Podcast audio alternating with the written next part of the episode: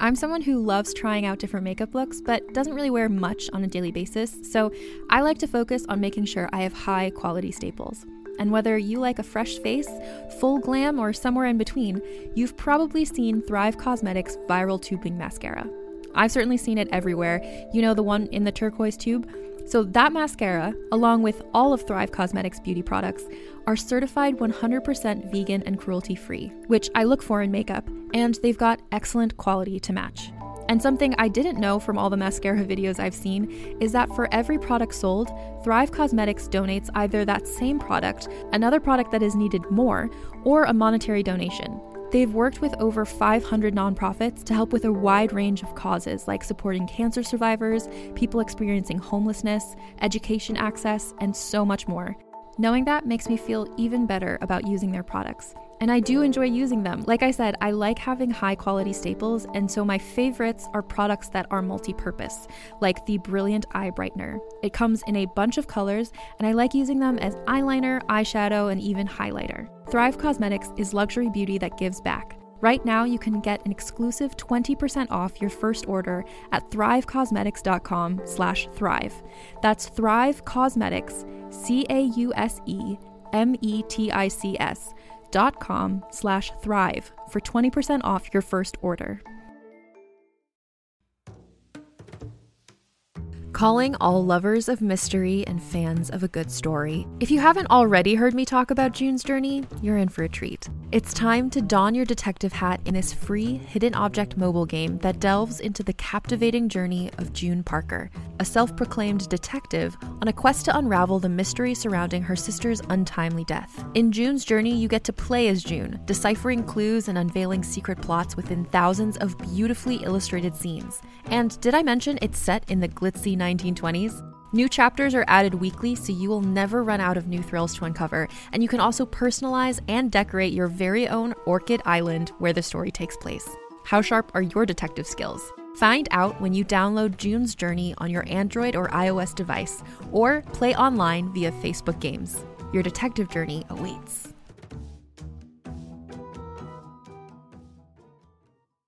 Hey everyone, welcome to Let's Get Civical. This is the podcast that breaks down politics, government structure, and dives into the context of current events, but in a super fun way. I'm Lizzie Stewart, comedian, feminist, and political junkie. And I'm Arden Walentowski, former Senate intern, campaign staffer, and political strategist. In this episode, we're talking about American libraries. So grab your library card. And let's get civical.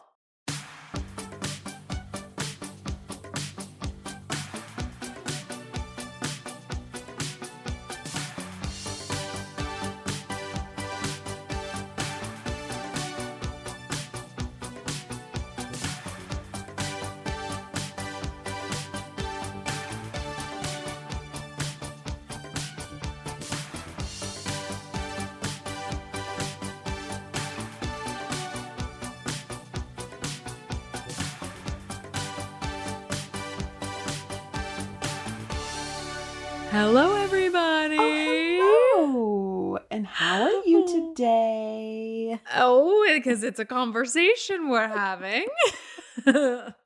Well, we are recording on Easter. It's it's the We Lord's are. Day. he is risen, Mhm. and so are we, like Phoenix I from the ashes. Not that we're comparing ourselves to Jesus. That will send us straight to hell for the thousandth time. Could you imagine? Could you imagine? We have nothing in common except right now. I think my hair is similar To Jesus, agreed. to Jesus. To Jesus, yes, I'm rocking a Jesus hairstyle right now. Uh, shout out to Jesus, his hairstylist, Mary Mm. Magdalene. Um, but but yeah, it's it's Easter. It's the evening. We're recording at a different time, which means things are gonna get weird. Things are gonna They're get weird. Capital W weird. I am in a, a new location again, and and you know what? Whenever that happens, things get weird. You never know what's gonna happen. Yeah. I am in my new my apartment still, but have moved into a different room that has more furniture, so it's less echoey. So we're gonna see how this pans out. But it's just sort of like an adventure every time we record on what am I going to hear in the audio today. Seriously, we've had some like really interesting moments recently that's like, okay, it's only been two years. okay. But, you know, sure. But we appreciate everybody for bearing with us. I mean, simply, we just have to get a recording studio. Seriously. Shout out to all the podcasters who've been doing this like us remotely. It's hard.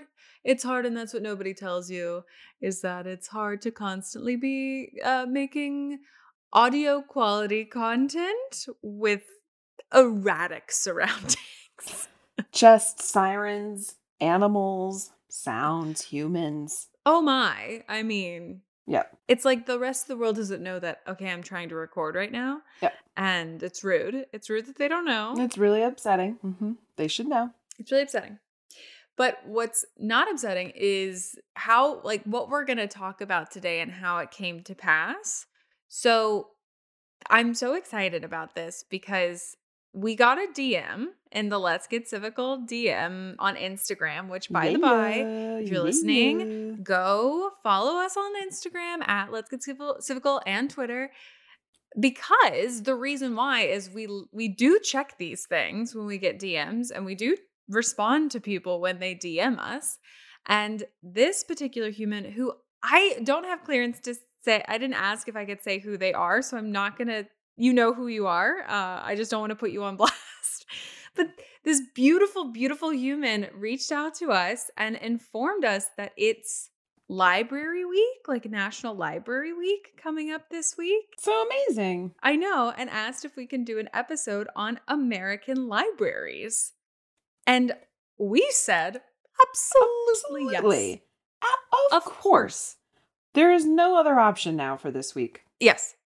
The moment the moment that DM came in, we we scrapped all other ideas Mhm. and we decided on this. because everything else can wait. We must elevate the library. Everything else can wait. Yes, absolutely. It's this is and also it's library week, so we certainly want to be Yes. current with a capital C.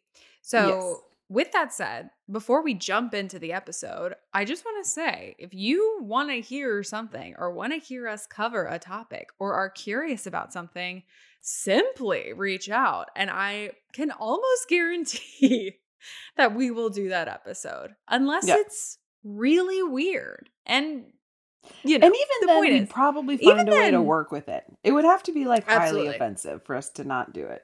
Right, right, correct. So please DM us. Please reach out to us. Let us know what you want to hear because I it makes my heart sing. Um, so this episode is dedicated to that beautiful human who DM'd us about American libraries. We love you so so much. This is your episode.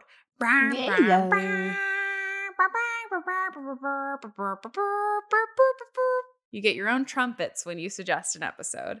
You get your own Lizzie trumpets. It's worth it. It's worth it just for the trumpets. It is. It is.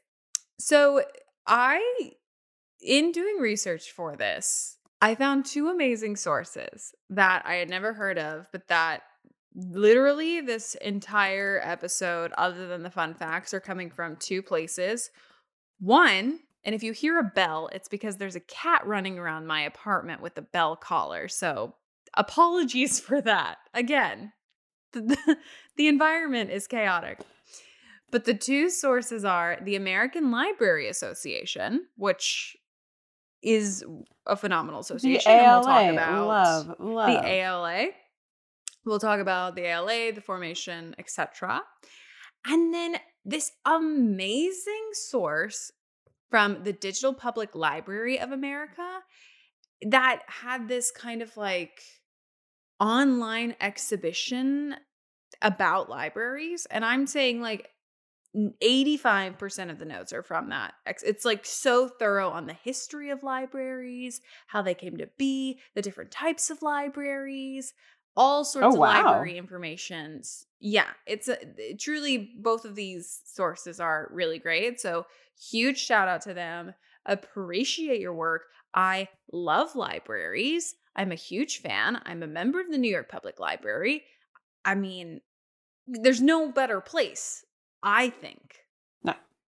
So I say we just jump right in. We open that book and we get moving and grooving. And we're going to start with what I call ye old library timeline. So, sort of I love it. a so couple good. of dates in, you know, the Hamanasha times just to kind of lay the land for us, kind of get a general sense of how we got from point A to point B. Some of these points we're going to talk about and flesh out a little later as well. But the American Library Association gave this really great timeline that I thought was super interesting. And if I think it's interesting, it's in the notes. So here we go. And again, all coming from ALA. Let's start with 1731, shall we? I think that's an excellent idea. An excellent year for us, really, for just U.S. dot. I mean, we weren't U.S. dot yet, but like we were, you know, pre U.S. dot. So libraries existed in America before the establishment of the American Library Association. So that came later. The first public library in the United States is contested, but there are three generally accepted answers. The first is the Library Company of Philadelphia, which was founded in November 1731 by Stallion in the Sheets, Benjamin Franklin. I love that all I have to do is say Stallion in the Sheets, and Well, that's you his know name. exactly who I'm going to say. Oh yeah, That is his- no, Benjamin Stallion in the Sheets Franklin. You're correct. That's his Christian name. exactly right. Yep. It was a subscription library, which we'll talk about later what that means, and supported by members of the subscription Mm. library. So that's 1731. This is like probably the most notorious of the kind of first libraries. Okay. So, And and we'll talk we'll flesh out the library company in just a second. Then there's 1833. So the first free modern public library was opened in 1833. The Peterborough, New Hampshire Town Libraries was the first institution funded by a municipality with the explicit purpose of establishing a free library open to all classes of the community. So, the Peterborough Town Libraries was the first, what we would kind of associate as a public library, where you oh, that makes like you don't no, have to got it. pay. Yeah. Okay. It's like it's a community service type of thing. Then in 1840, the first library card catalog was created at Harvard. of course, they had all of the books. They have all because they had all the They had every that- single that book were- that was ever every single made. book was there. every published book. Also in 1840, the same year as Harvard developed the card catalog, the University of South Carolina opened the first separate academic library building. There had been university libraries before, but they were housed in multi use buildings. The University of South Carolina Library is the oldest continually operating library building in the country. So, shout out to the University of South Carolina. I'm sorry. Do you want to know where I am right now? Are you in South Carolina? I'm in South no Carolina where right you now. are. well, you should go to the University of South Carolina Library and Oh be my like god, go to the oldest library. oldest, oldest, um, uh, continually uh, library operating library building. You know, because all the other all the other universities were like, let's put it in the gym. It's the gym and the Mm. library, and also where you have food. Right. Right. And South Carolina was sitting around being like, we have a lot of books. We got a lot of stuff books. going on. Do People And like to not read. a lot of space. yes. I just think I think we should just build the, our own building. I think we should just and then just- leave it there. And just kind of make it only the library. Kickball you know? can happen someplace else. There is an Someplace outside for a reason. Let's just do a separate building, and it's library. 1840. That's when that conversation happened. Crazy. Then in 1848, the Boston Library became the first free municipal library in a large community. So the Boston Library is also one of those libraries that people talk about as far as like legacy. And it's very large, Yeah. very large. And then in 1853, the first conference with the intent to form a permanent library organization was held in New York City in 1853. So we're going to talk about this a little bit later. This is kind of the formation of the ALA.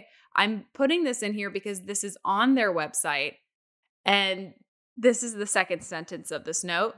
Oh. Unfortunately, the follow up conference scheduled for the following year was never held. all. Oh. Basically, We started slacking right away. right away, they just didn't do the second meeting. And I love that they included it on their website about themselves being formed, essentially. Yes. And the first note is We attempted to do this, but nobody kind of followed up. and so then we had Hysterical. To redo it again. So, couple of couple of key ye old timey points um, before we really jump into the meat of the the meat of the episode. Yeah. So the library company, with the rise of non-religious texts and literacy rates in, in the 1700s, private book clubs among wealthy men evolved into subscription libraries.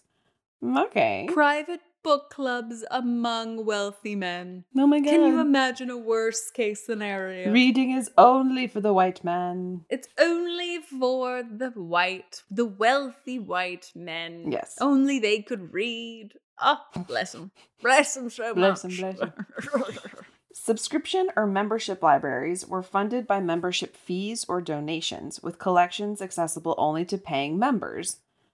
Mickey. it's like While it's like Soho House, but a library. Exactly. Exactly. So while today there are fewer than 20 membership libraries in existence in the US, many of which focus on special collections or rare material rather than a varied book selection, from the late 1700s to the mid 1800s, they sprang up in cities across the country. I mean, who doesn't love Yeah. a private book club? Oprah loves a book club, but she has made hers. I mean, her list is you do have to uh, acquire the reading material, but the club, the like Oprah's book club, is free. No, I don't know, but I would hope so. I'd hope so. We'll look into it. Great. The first of these libraries was formed in Philadelphia under the direction of Stallion in the Sheets, Benjamin Franklin, and would come to be known as the Library Company. I wish there was a different name. Yeah. I really do. I kind of expected more of Ben, but perhaps it's because he was busy, so he just kind of phoned in the title. He was like, I'm feeling, I'm feeling, it's a library and it's a collection of people, a company. And yes, Yes. I feel like we could have had a better name. Ben Franklin worked with other members of what was called the Junto. Junto? Junto. Junto? Junto? J U N T O. That's, that's its name. A club. Oh my God. I know, I know. I, I yep. Which was a club Mhm, of mhm. thinkers, okay, that gathered to discuss, quote, queries on any point of morals, politics, or natural philosophy, close quote. And I would just like to point out that the, the M in morals, the P in politics, and the N and P in natural philosophy are all capitalized. So they're all proper nouns. yes. That's hysterical. A club of thinkers Yes. that gather to discuss queries. I feel like we've done that at your birthday parties on your roof. Like we've done that. As that I it, it's a club of thinkers. Have you It's a club of thinkers have you met discussing my queries. On, uh, like what is the di- what is the difference of whether I have a You mean when I threw myself a Sean Astin themed birthday party? Is that Yes, you what- did, is and that was- the club of thinkers? You're yeah. That is exactly. We talked over beer pong. That is exactly what I am referring to. That's true. That's true. And and Yeah. it's and it's uh, crazy that we're still not considered founding fathers at this point. It, it is absolutely insane. It's a crime, I would say. Yeah. But yes, he a club of thinkers, a club of thinkers, and morals, politics, or natural philosophy. Uh, what's unnatural philosophy? What do we think that is? I don't Or do we think natural refers to like nature? Maybe I don't know. But that whole quote is coming directly from Ben Franklin as described in his autobiography. from the straight from the horse's mouth Who are we to argue with the stallion? with the stallion. So, Franklin and the other, mm, here's the word again, junto members, primarily merchants, owned few books and were looking for a way to access more material for their weekly discussions. Using money from the junto members, alongside a 40 shilling investment from each of the library's first 50 members, Library Company organizers started its first collection. By 1732, they had sent the library's first book order to London. Oh, so they're getting them. Yeah, they're getting them from London. They're like, we've got money. Let's build a collection. We got money. Let's get I them I from would like London. to buy some books. Yes. Would like to buy some books. I'd like to buy your best books, as specifically on morals, politics, and natural philosophy. Yes. Please send those. If you whatever you have, we will we will ship. take. Yes, We will take. we will take. Though many of the library's early books were about education or religion, the collection expanded to feature broader topics. Notably, a majority of the library company's books were written in English. At the time, most other private and university libraries had collections primarily in Latin. No, you mean Mm, very unhelpful. Yeah, we Very, know. Very Ooh, unhelpful. I'm a I'm a private library and I'm only gonna have books in Latin, so only the Latin readers can read it. Oh my god, which means you had to like have gone to school, snobs for Latin because Latin is Yeah, a dead ass language. Okay. is dead. I don't think it was dead ass then though. There's a lot of Latin speakers. But did they speak Latin or did they just read Latin? I don't know that you conversed in Uh, Latin. I think you read Latin. Oh sure, I get. Well, Mhm. this is crazy, but don't doesn't the church do services in Latin?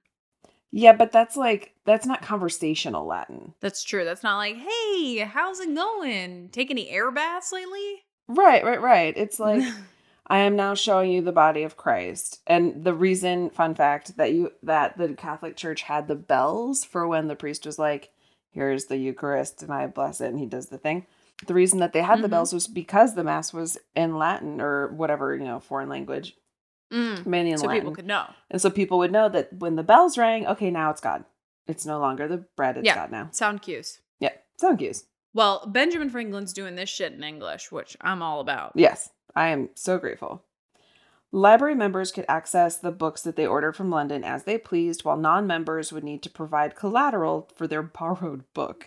Here is my cow. Give me your sheep, Please and give then me a you book. can read The Great Gatsby. so yeah, so that is private, like the beginning of what private libraries are, which is mm-hmm. kind of the foundation of how we end up springboarding into public libraries, which is kind of I think the note said earlier, the majority of libraries that we know now are public libraries. Private libraries are Yeah. kind of archaic and only for fancy documents and parchment and rare manuscripts, that sort of thing. But let's talk about the formation of public libraries. And, and again, these notes are still from the Digital Public Library of America. Please visit if you want to learn more. So, public libraries. So, Benjamin Franklin, we're still on his, we're still on him, also played a role in the development of the first lending library. Ooh. In 1790, I know, Franklin donated a collection of books to a Massachusetts town that named itself after him. I mean, yeah, sure. yeah, I will go on record now and say if you name your town after me, I will give you my books. Sh- sure. I do have the Fifty Shades of Grey collection. It could be yours Amazing. At the small, small price of naming your town after me. I do have a very damaged copy of the sixth Harry Potter book that I would happily donate to anybody who want. I would choose my first name to name a town after me. Sure. City I feel like my last name is yes. I feel, and I'm Mhm. sure there is one. I feel like my last name is just too, too long to Sure. do to a city's residents. I to mean, have to write that on their mail. sure, that's a lot. That's a lot. That's fair. I'm willing to compromise. Whatever you want to do, whatever you want to name yourself, as long Great. as it's kind of after me, that would be great. Yeah. So this town had a, had initially asked Franklin to donate a bell. He determined that quote sense was more important than quote sound. He was like, "You guys, I get why you need a bell or you would ask for a bell because yeah, bells are flashy. Can you be a town without a bell? I totally understand that. But I'm actually going to give you this thing that you did not ask for, which is education. Here's my books. Here you go. Yep. Love them for that. Franklin residents voted for those donated books to be freely available for town members, creating the nation's first public library. They were like, this shouldn't be members only. Oh. Public libraries began spreading in earnest in American towns and cities after the Civil War. Sure, I mean, you know, once we're done with that, let's get the libraries going. Let's go. These lending libraries are defined as broad governed and tax funded instead of operated under a subscription model. Mm. Most importantly, they are open to all, do not charge for their services, and focus on serving the needs of the general public. So, again, this is kind of how we know libraries today it's a community asset. Yeah. The first totally tax supported library was established in Peterborough, New Hampshire in 1833. So, that was one of the fun facts at the top. And while there were many other libraries that met new public oriented milestones, like the Darby Free Library in Pennsylvania, which has been in continuous service since 1793, the first large, capital L large, public library was the Boston Public Library, founded in 1848. It then opened finally in 1854, and all Massachusetts residents could borrow from this collection, which began with 16,000 volumes. Oh, that's so many. How do you have 16,000 books in 1848, 1854? Who's writing? That is wild. That's a lot of books. That's a lot of books. You know, a lot of them were probably by the saints and the apostles. Oh, you're so right. God, all and they all did of was the write stuff down. All they did was write stuff down. Talk about journalers. Seriously. Yeah. They wrote down every single thought. They free they free free wrote a lot. Yes, yes. We're going to take a quick break for a little word from our sponsors.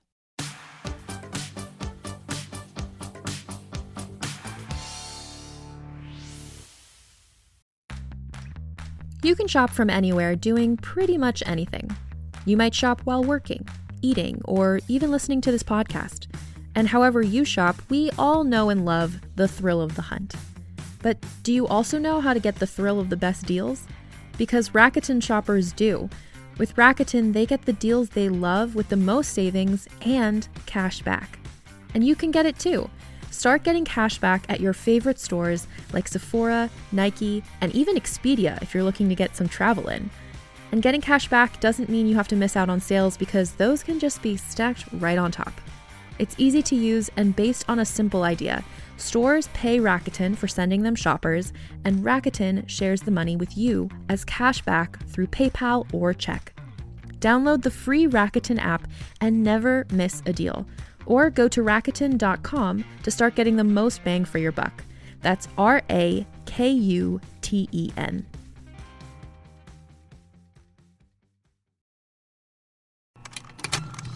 Contained herein are the heresies of Radolf Burntwine, erstwhile monk turned traveling medical investigator. Join me as I uncover the blasphemous truth of a plague ridden world that ours is not a loving God, and we are not its favored children. The heresies of Radolf Burntwine, coming January 2nd, wherever podcasts are available.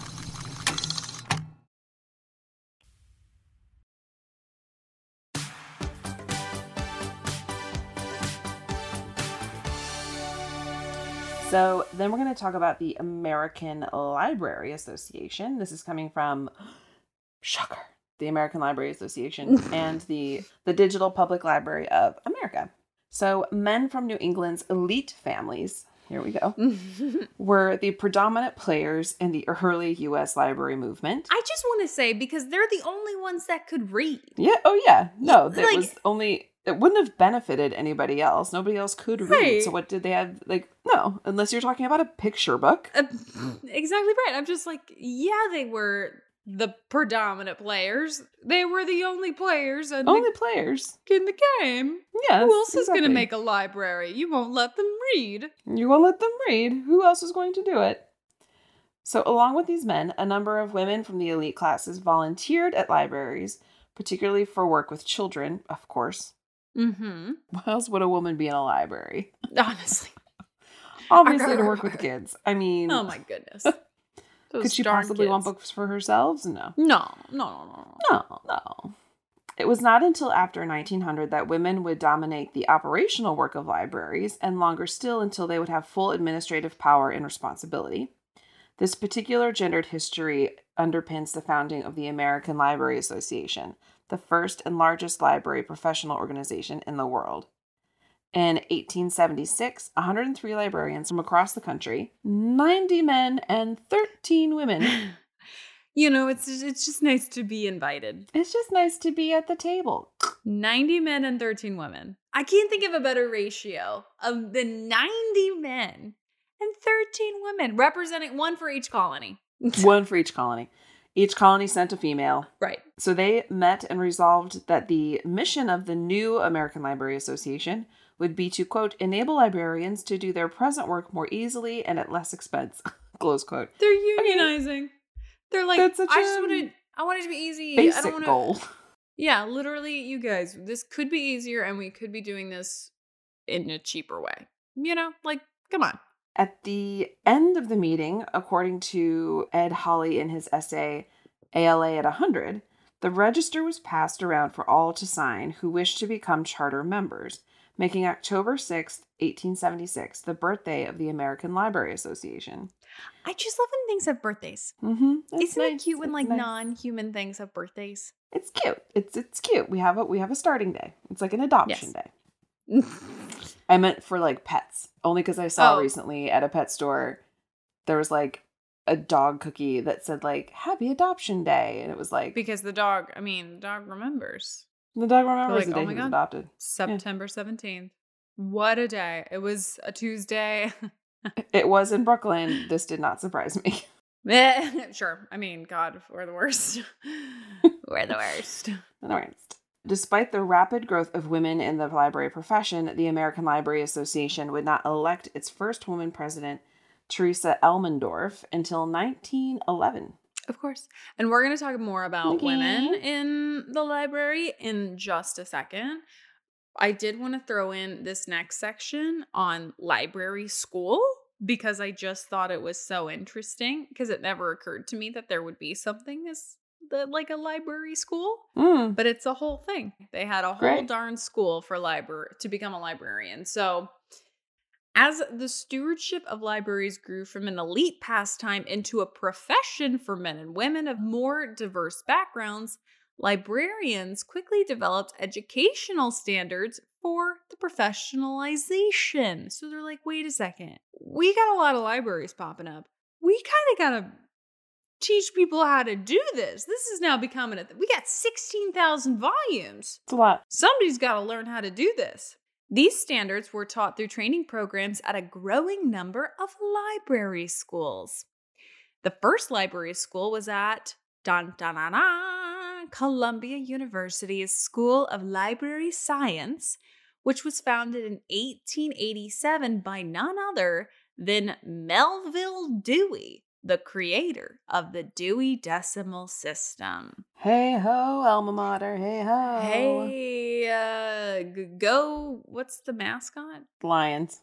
Go Lions. It's you know that I felt you that is that came from completely appropriate to chow to, to cheer for the Columbia Lions for their library system development as opposed to like their football team. I just think that's so Yeah. Absolutely. I mean, come on, because they suck. Dewey Decimal. Come on. Come on, way Dewey more Decimal is helpful. still used today. Columbia, it took them three years to win a game. Yeah, exactly right. Like libraries themselves, library schools were often directed by men, but operationally run by women faculty members who taught the majority of classes, which we love. Hmm. Many programs would run not out of colleges, but out of working libraries staffed by women. At the turn of the 20th century, library education was seen as a good career path for primarily white, middle, and working class women who could either not afford or did not want to go to college. Among the career paths available to women at this time, librarianship appealed to many because the training was relatively short, the career path offered public service, and as the nation expanded westward, potential opportunities for adventure. Oh my This is God. literally what the website said. That is bananas. Three reasons. Three reasons to go to library school. Number one, training is pretty short. You know, it's not like these other places where you have to do one year, two year, three years. Pretty short training. Number two, you're serving your public. Like you're literally doing community service. But most importantly, number three, there's a lot of adventure to be had. So much You get to get out of town, honey. You get to go travel and see the world. Go on, get, manifest that destiny. Let's go. That just tickled me pink. But as I said before, there were a ton of contributions to libraries made by women. So I've pulled a couple of names. Also, our sweet, sweet listener who suggested this episode topic brought up one of these women as well um, as somebody who is of note because I feel like we get caught up in Melvil Dewey as kind of the yeah. the person that like did the library thing and is like the library person. Yeah. But there were some other cool badass women who contributed. So we're just going to go through those really quickly. So the first one, probably the most notable, is Adelaide Hass or Hassie. Adelaide Hassie was the originator of the system for classifying government documents and a tireless advocate for higher wages for women and women's suffrage. Her conflicts with male supervisor and the New York Public Library's male board of trustees would eventually cost her her job. But she's like this person who has created this whole system of how we classify government documents. Wow. We love her. Very cool woman. Then there's Tessa Kelso. So, Tessa Kelso was the controversial Los Angeles city librarian who, from 1889 to 1895, transformed the Los Angeles Public Library using methods considered radical in their moment. She abolished membership fees and established the first systematic training of any type for library employees. So this woman, Tessa, comes in and she's like, let's get organized. First of all, no fees. Second of all, we're all doing trainings. Let's go. Yeah. Then next up was Jean Blackwell. So in 1948, African American activist and librarian Jean Blackwell was appointed acting curator of the Division of Negro Literature, History, and Prints at the 135th Street Countee Cullen branch of the New York Public Library.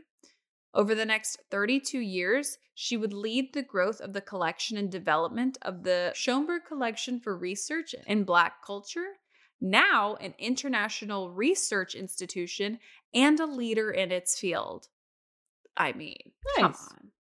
And then finally, two women, Mary Wright Plummer and Josephine Rathbone.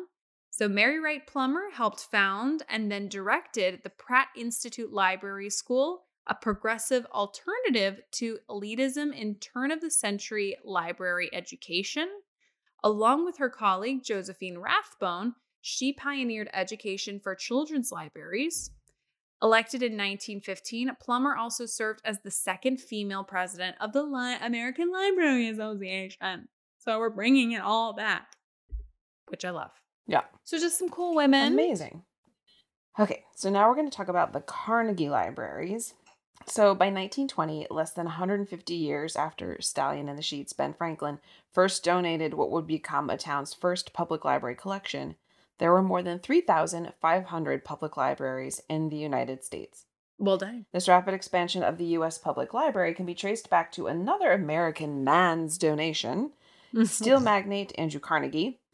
Carnegie's funding had built about half of those 3,500 public libraries, earning him the nickname the patron saint of libraries. Which I didn't know this was a thing, but this is like a whole thing. Did you know about this? I mean, I knew that Carnegie was like a thing. I didn't realize, and that he did like other stuff besides like make money.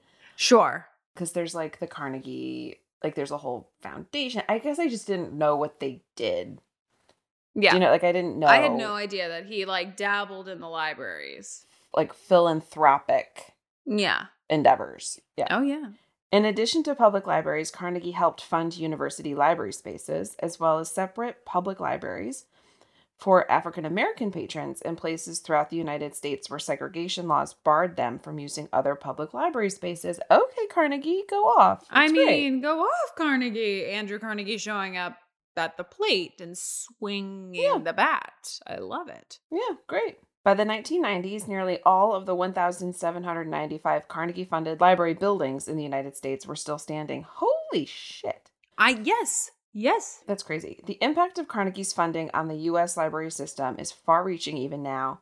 Over 100 years since the first Carnegie Library opened to the public, these libraries remain central branches in cities like New York and Pittsburgh, who named their public library system as a whole after Carnegie.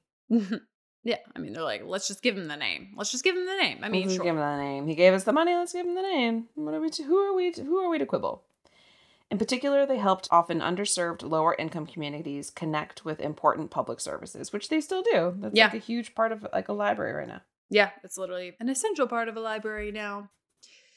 Yep. But those notes touched on something very important, which is this idea of segregated libraries, because that was obviously, I mean, you know our history, you know U dot S dot. So we're going to talk briefly about segregated libraries and then how they transition into becoming the unsegregation of libraries. So, as public libraries spread across the United States at the turn of the 20th century, state and local racial segregation laws were denying African Americans access to public facilities across the U.S., specifically in the South. In other regions of the country, state and local governments supported discriminatory labor and housing practices that, in concert with prevailing racist social ideas, restricted African American access to public spaces as well. So, you know, Jim Crow's keeping us from getting into the libraries, in a nutshell. In 1896, the Supreme Court, heard of her, upheld the quote, separate but equal facilities as constitutional in Plessy v. Ferguson, which justified the creation of segregated public spaces for African Americans, including schools and libraries that were in practice inferior and underfunded compared to those available to whites. So, have we we I Mm. know we've talked about Plessy v. Ferguson, but I do feel like we should just do an entire episode on Plessy v. Ferguson because talk Yeah. about landmark in a very bad way. Yeah. As public facilities, the earliest public libraries in southern states excluded African Americans by law. When Andrew Carnegie funded the construction of a new public library in Atlanta in 1902, scholar and activist W.E.B. Du Bois, then a professor at Atlanta University and a strong proponent of African American education, spoke out publicly against the injustice of a public facility that refused service to a full third of Atlanta's population. I mean, yeah. I, yeah. Seems like a waste of resources. The work of Du Bois and other activists did not succeed in integrating public libraries, but it would bring funding for African American branches to the attention of philanthropists like Carnegie. In 1905, in Louisville, Kentucky, they would open the first free public library for African American readers, staffed and operated entirely by African Americans. Atlanta's first library branch for African Americans would not open until 1921. 1921. That's so late. Yes. A few important sources would help fund the creation of African American library services in the South. First of all, Andrew Carnegie's funding for segregated branches, and number two, the Works Progress Administration Yeah, yeah, library yeah. projects to improve rural services. So these two things are huge proponents in helping African Americans get library access. But, of course, by 1946, just under one third of the public library system in the US South reported some form of service to African Americans, making library service available to about 34% of the Black population in those states Wow. very poor. Despite a lack of funds, materials, and often autonomy, existing African American libraries provided vital reading content to their patrons and formed important community spaces for discussion and education. So it's very much a nevertheless they persisted type of thing, in spite of everything, like not Right. giving them the opportunity to thrive. Hmm. So then we're going to talk about desegregating the public libraries. Yes. So, although many activists challenged segregation laws through writings and individual action, it was not until the civil rights movement of the 1950s and 1960s that segregated public libraries would be challenged through coordinated, nonviolent protest action.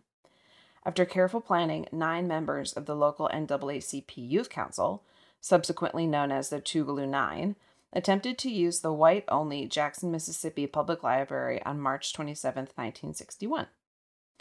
When they refused to leave, they were arrested and jailed for disturbing the peace. In 1962, similar student protests occurred at the local library as part of the Albany movement in Albany, Georgia. In Anniston, Alabama, on September 15, 1963, two African American ministers were attacked by a white mob as they attempted to integrate the Anniston Public Library. These are just a few of the many sit ins and protests that challenged the segregation of public libraries. And that's all coming from DPLA.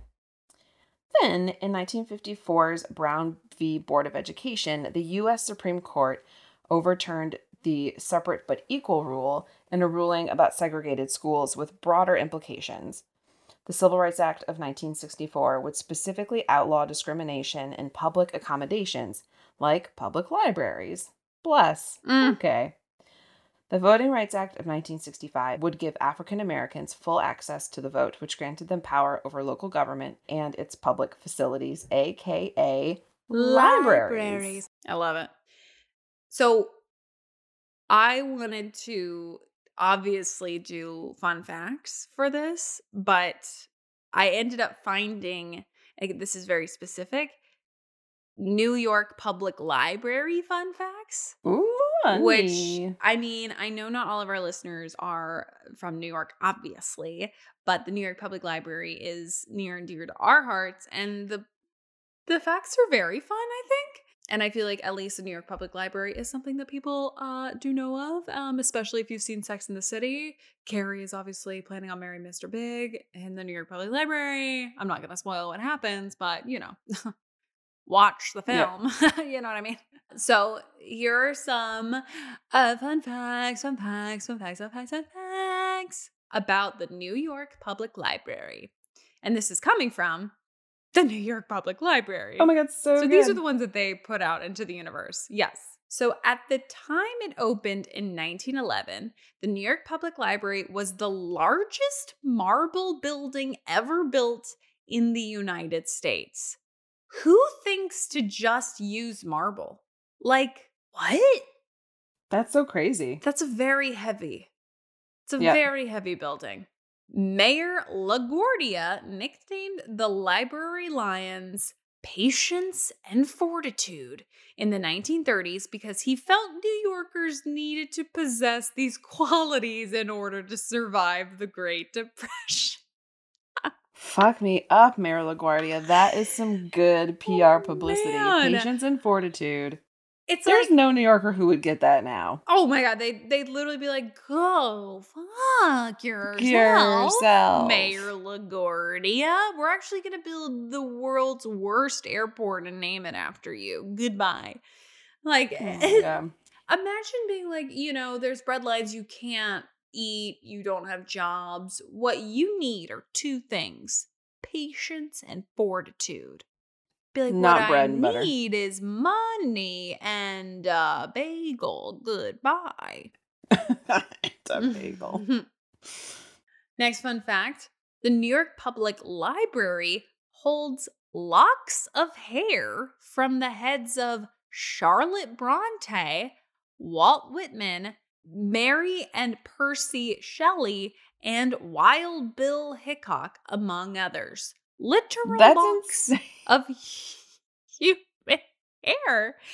And I Where are they kept? Are they in Fortitude and Patience? they're Like, in they're locked inside the lions. They're locked inside They're in the lions. lions. It's the it's the official time capsule of the city of New York. Exactly. I don't know. I, I would hope that the, the locks of hair are on display, but I'm not entirely sure. So if you do know if they are, let me know. And I want to go and see. I want to see Charlotte Bronte's hair. I want to see it. Next fun fact. After Pearl Harbor was attacked, the most valuable volumes and manuscripts at the library were moved to bank vaults around New York City.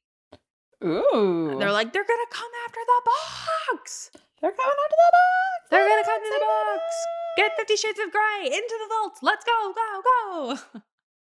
Since 1987, the original Winnie the Pooh and his friends, Eeyore, Piglet, Kanga, and Tigger, have lived at the New York Public Library. So they're literally stuffed animals that are like the the the inspiration behind Winnie the Pooh. Yeah. They, That's so they are at the public library. I know. Aw. Next fun fact, and these movies are listed. This is how they listed them Ghostbuster, Spider Man, Ted 2, Breakfast at Tiffany's, and more have been filmed at the New York Public Library. Wow. That's that's I how felt they like we could have done them. better with that list. I feel like That's let's start out with breakfast at Tiffany's and move up in time. And move. You know, Yes. we don't need to start with Ghostbusters and then throw in Spider Man and then remind us that not and remind you not Ted one but Ted two. Two. Number this the squeakquel, not Two. the first one. And then Breakfast at Tiffany's have all been filmed at New York That's Public hysterical. Library. There have been more, but these are the ones that the website listed. So this is their this is what they're proud of. And then finally, last fun fact. In the collections, Charles Dickinson's favorite letter opener is present. The shaft of the opener is ivory, but the handle is the embalmed paw of his beloved cat, Bob, toenails Oh. and all. That's utterly disgusting. There's so much to unpack. Number one, the cat's name is Bob. Bob. Imagine looking at a cat and going, Bob, Bob. that's Bob. That Bob. right there is Bob.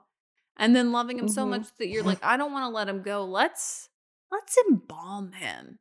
Just the feet. Just the Ooh. feet. That's Just a so single gross. paw of Bob. Toenails and all. Again, from the New York Public Library. I'm not embellishing.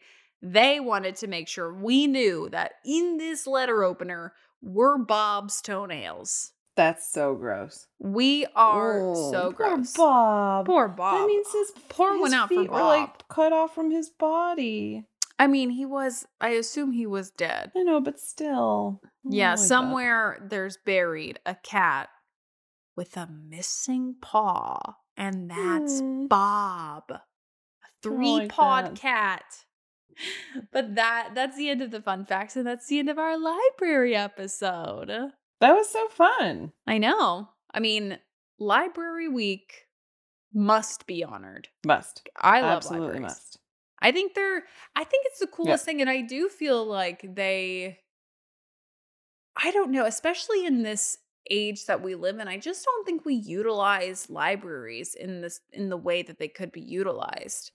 Like Oh, everybody should have a do not. membership to a library. I mean, it's free. You should have one and you should Yeah. check out books.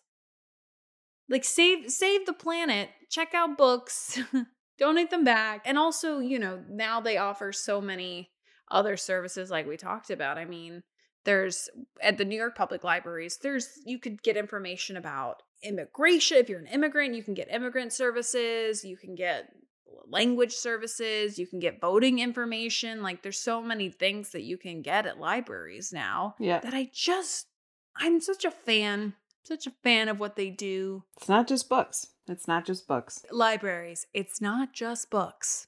But that, you guys, is our library episode. Again, thank you so, so much to our sweet, sweet listener who suggested that we do this topic. If you have an episode topic that you think would be great, please let us know and I we will do it. We'll do it. And that's that. But in the meantime, we love you so, so much. And if you like what you heard, you can find us on Twitter and Instagram at Let's Get Civical. Please rate us, please review us, and please, please subscribe to us. We love you so, so much, and we will see you next Wednesday.